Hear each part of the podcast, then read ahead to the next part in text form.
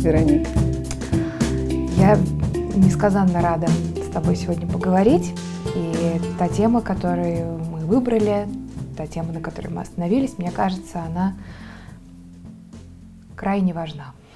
Угу. И, конечно же, это отношение и роль папы в жизни девочек. Для меня, для меня лично эта тема актуальна. И я в своей терапии много про это работала и э, продолжаю, наверное, до сих пор быть в этой точке, так честно говоря. Mm. Сегодня хочется тебя спросить, э, так кто такой хороший папа? Он какой?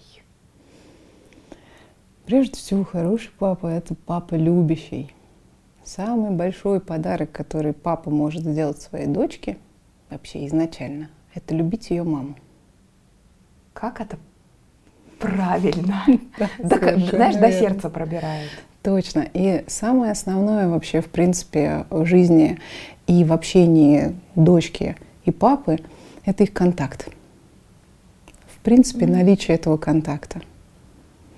И то, как папа, как первый представитель вообще, в принципе, мужского пола в жизни девочки, будущей женщины, а, он должен обязательно говорить ей о любви о любви, о том, что она его красавица, умница. И делать акцент не только на том, что она очень красивая, и она ему очень нравится утром, она ему очень нравится вечером, ему очень нравится, как у нее растрепаны волосы, какая она прекрасная. Но еще и давать обязательную информацию, давать обязательную информацию о том, что у его дочери еще есть сердце, и что она им умеет пользоваться. Как она здорово разговаривает с животными, как она может помогать маме, как она может замечать других детей, других людей и хвалить ее за это. Замечать ее чувства. Замечать чувства ребенка. Даже будущей те, которые, женщины. Да, которые она проявляет по отношению э, к любому другому человеку или живому существу. Это очень важно на самом деле. Потому что я хотела тебя спросить, ну, какое-то твое личное определение контакта да, то есть этот угу. контакт, вот как понять, что этот контакт есть, потому что мы часто э, в работе и в жизни э, видим и слышим истории, когда фактически папа присутствовал в жизни девочки, а вот практически его не было, да, как будто не ощущался он рядом. Угу. Мир таков, что маскулинность очень сильно связана с умением зарабатывать. И обязанность отца – это содержать семью. Такая первая, основная. И на это уходит очень-очень много времени.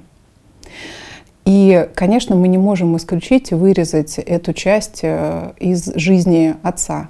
Но когда вы приходите домой, прийти и первым делом обнять свою дочку – нет, наверное, вторым делом, да? Сначала все-таки показать, что вот у меня есть мама, я тебя люблю, ты моя дорогая, поцеловать, а потом бежать к дочери и спрашивать ее, спрашивать, как она сегодня, и обязательно рассказывать о себе. Таким образом выстраивается контакт. Также можно, ну вот для меня лично очень-очень важно, когда есть э, какая-то структура, которой придерживается отец. Именно, например, вот вы целыми днями работаете, но есть суббота-воскресенье. И если организуется какой-то обязательный завтрак, когда вся семья вместе, и когда, возможно, папа готовит, возможно, он причесывает именно в этот день девочку, помогает ей накрасить ногти. Пусть это будет абы как. Но папа это признает, признает эту феминность, слабость, и в нем она тоже есть и проявляется. И это очень важно для девочки показать, что сильный папа умеет быть тоже мягким. Да, это такая часть, которую как в нашем обществе почему-то принято так прикрыть, угу. да, под ковер куда-то убрать. Совершенно верно. И часто бывает, что э, ведь ребенок растет в семье, где есть папа и мама, а то есть есть феминная часть и маскулинная часть. И на самом деле для ребенка важно впитать и то, и другое. И для девочки очень важно видеть, что папа не только имеет тоже маскулинную часть, но имеет и чуть-чуть там какой-то феминности, нежности, ласки, и это нормально. Потому что от того, каким образом общается дочь э, со своим отцом, э, тот пример, который папа подает в ее детстве, она будет на этот пример ориентироваться в будущем или принимать и искать подобную же любовь в другом мужчине. И если это здоровая, принимающая, теплая любовь, такого мужчину она себе найдет, подберет в будущие мужья и он войдет как раз в семью уже старшего мужчины.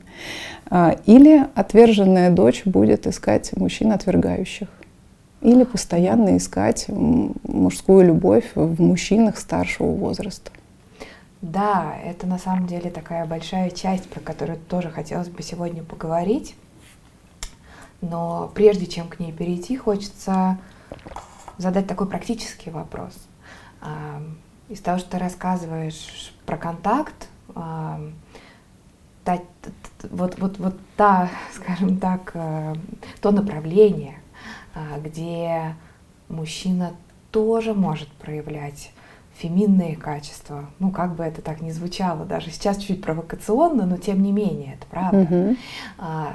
И рассказывать дочке что-то о себе, потому что это же тоже про чувства, это же тоже про разрешение чувствовать, и, и есть даже, даже из сильной позиции. Угу.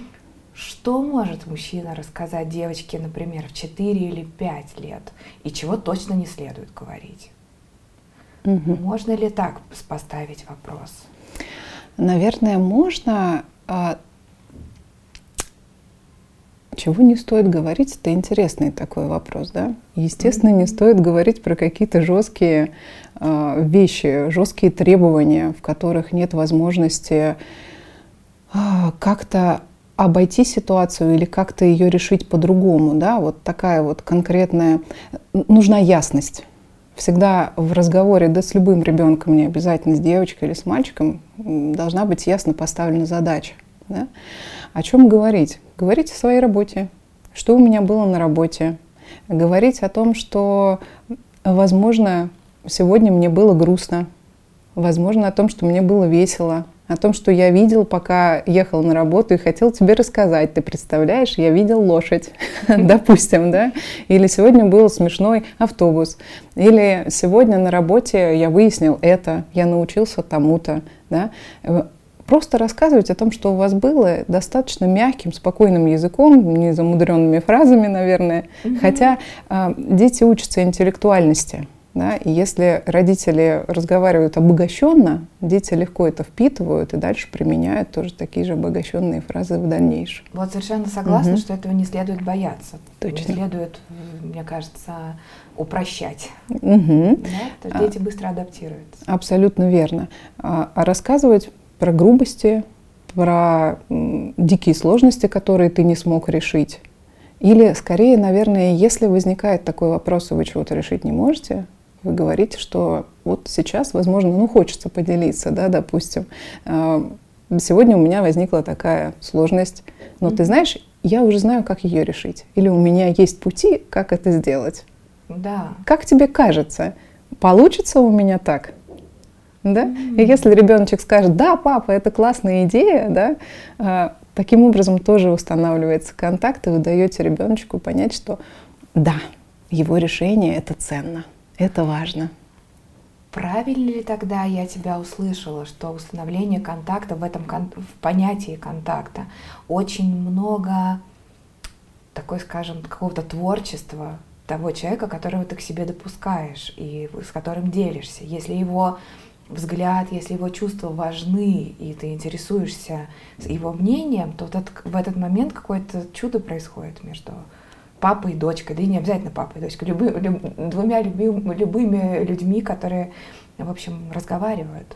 Абсолютно верно, потому что становится понятно, что два человека а, имеют право высказывать точку зрения, и эта точка зрения принята будет, mm-hmm.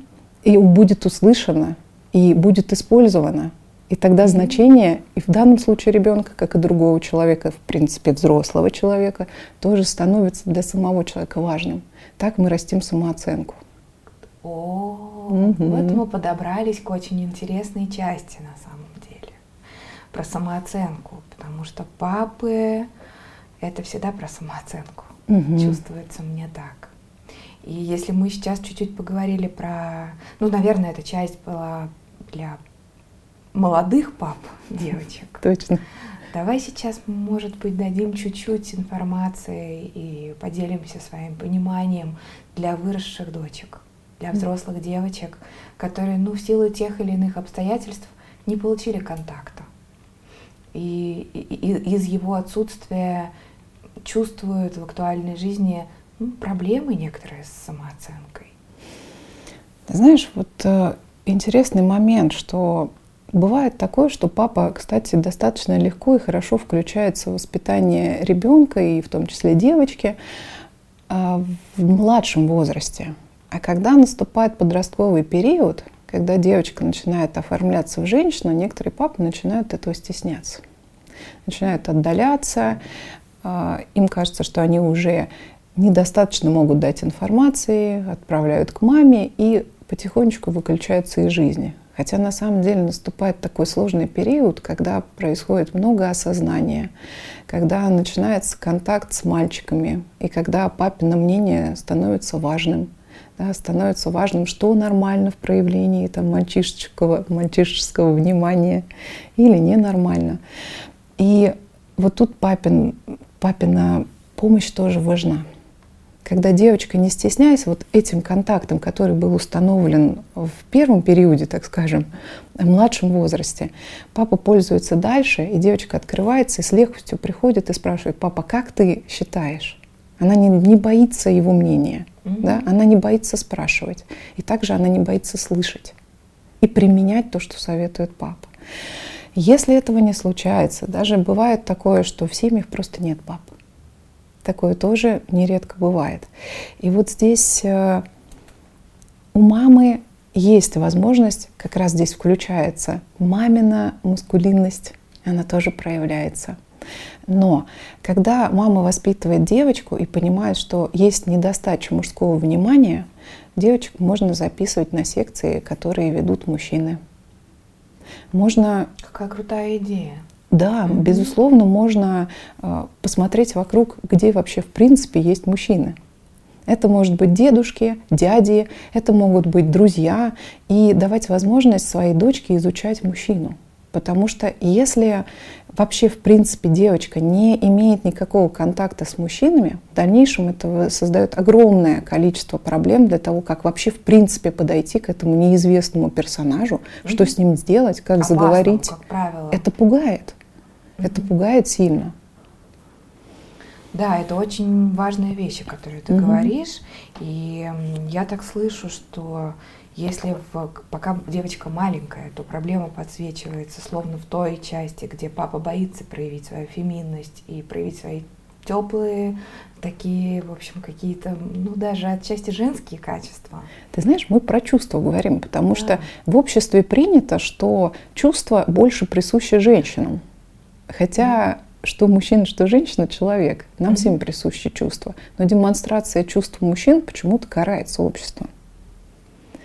А на самом Хочется деле... Верить, что все меняется. И все меняется. Все правда меняется. И я это вижу и вижу, как это происходит там, э, допустим, с моими клиентами, отцами, которые рассказывают и учатся, и хотят учиться общению с дочерьми. И как здорово налаживается контакт, как быстро он налаживается. Потому что, да, бывает такое, что вот мама пришла, принесла ребеночка из роддома и занимается им, потому что изначально базово считается, что э, в обществе, что это занятие мамы. Угу. Но если мама пришла и передала папе ребеночка, и он остался с ним, а мама пошла чуть-чуть отдохнуть, так или иначе, уже здесь вот базовые привязанности, базовый контакт устанавливается вот с этого самого-самого первого момента. И папа перестает бояться общаться с ребенком. Ему придется что-то сделать. Ребенок уже на руках, ну, распеленать, там, поухаживать за ним, это обязательно. Это отдельная большая тема, и мы чуть-чуть, э, мы, скажем так, с нее начали, потому что ты сказала, что лучший подарок, который папа может сделать своему ребенку, это любить маму. Угу. И я думаю, что это вообще на самом деле отдельные, отдельные беседы, достойная тема. А, но сейчас э, хочется вот сконцентрироваться в том месте, где ты, ты говоришь, э, я с тобой полностью солидарна, что когда девочки подрастают, даже эмоционально такие проявленные папы могут затушеваться угу. из стеснения, потому что опять-таки снова обществом порицается. И, в общем, так, э, ай-яй-яй, э, контакт, да, такой вот папы со взрослой дочкой становится не, непрозрачным. И многие папы этого опасаются. Правильно, потому что я скажу, что, наверное, назову это болезненностью общества все-таки. Потому что, допустим, когда в кафе сидит достаточно взрослый мужчина, а рядом с ним юная девочка, это вызывает вопросы. Но это болезнь общества, а не болезнь сидящих. Да? И это надо себе обязательно в голове помнить. Нормально общаться со своей дочерью в любом возрасте. Этот контакт обязателен. И здесь вот включаются страхи отца. А что подумает обо мне? А неужели так важно и настолько важнее, что о вас подумают, чем ваш контакт с дочерью? Да, это, это так важно. И когда ты задаешь себе подобные вопросы, сам себе на него отвечаешь честно и говоришь, что мне гораздо важнее моя дочь. Совершенно не важно, что кто-то об этом думает. Тогда вы идете навстречу к дочери, а не навстречу к обществу. Это вот тоже про, на самом деле, самооценку, но уже мужчины, да, который уже является отцом. Конечно, угу. конечно, потому что это все передается ребенку как угу. такой код встроенный, да, и потом либо мы с ним работаем и как-то его перенастраиваем, либо несем действительно с собой. А, если девочка выросла, если девочки, давай представим себе мифического персонажа, с которым, вероятно, ты в своей практике угу. встречалась, и даже я, и 23 года, молодая девочка, которая уже территориально сепарирована от родителей, живет отдельно. Но пока у нее нет отношений, она закончила университет, стоит на распутье, не, не может выбрать пока в профессиональную реализацию и чувствует, что в самооценке очень мало на, есть, есть пробелы. Опоры, да, очень мало на что можно опираться. И там буквально на первой встрече выясняется, что вот этого контакта с папой не было. Он был, родители до сих пор вместе, периодически можно с ними встречаться, даже поговорить, и, и, и регламентированно все друг друга любят и все в хороших отношениях. Но на вопрос, чувствовала ли ты себя любимой дочкой, ну, ответ отрицательный. Mm-hmm. Это про то, чувствовала ли я. Что могу я делать сейчас, когда мне 23, и когда я выросла, и как мне? Угу. Ты знаешь, я очень часто замечаю два основных направления, когда есть травма, связанная с отцом, два направления развития поведения девчонок. Угу. Первый, первое направление – это вечная юная девушка, которая постоянно находится в поиске, которая, как правило, не берет на себя ответственность. Вот здесь очень много феминности присутствует, mm-hmm. да, чересчур много. Mm-hmm. Я откладываю ответственность, я не обращаю внимания на то, что во мне есть качества другие, но я их просто не вижу, да, я на них закрыл глаза и их не вытаскиваю. И есть еще одно, амазонка, так называемая, да, это женщина, которая берет на себя много ответственности, берет свою мужскую роль в свои руки и начинает вести себя достаточно маскулинно. Я совсем справляюсь, мне не нужна помощь, я все могу сама, и мне не обязательно вообще, в принципе, кто-то в моей жизни. И тот и другой путь достаточно тяжел, потому что, как известно, для человека очень важно три основных качества, чтобы он чувствовал себя счастливым. Это тело, дело и отношения. И тогда дело, все в порядке, с телом тоже нормально, а отношения страдают. И отношения не выстраиваются. И вот здесь нужно понять, если, соответственно, это направление называется «вечная девушка», а, потихоньку надо подрастать в себе мужские качества, находить их, потому что любой отец, абсолютно любой отец имеет внутри себя сокровище, которое, возможно, не видно, возможно, он не демонстрировал, Но если начинать работать и анализировать папу, просматривать его поведение какие-то, возможно, в каком-то возрасте он что-то давал, возможно, ты не оцениваешь это, но на самом деле он тебя научил каким-то качествам, какому-то поведению. Допустим, мы все время с папой ходили за грибами.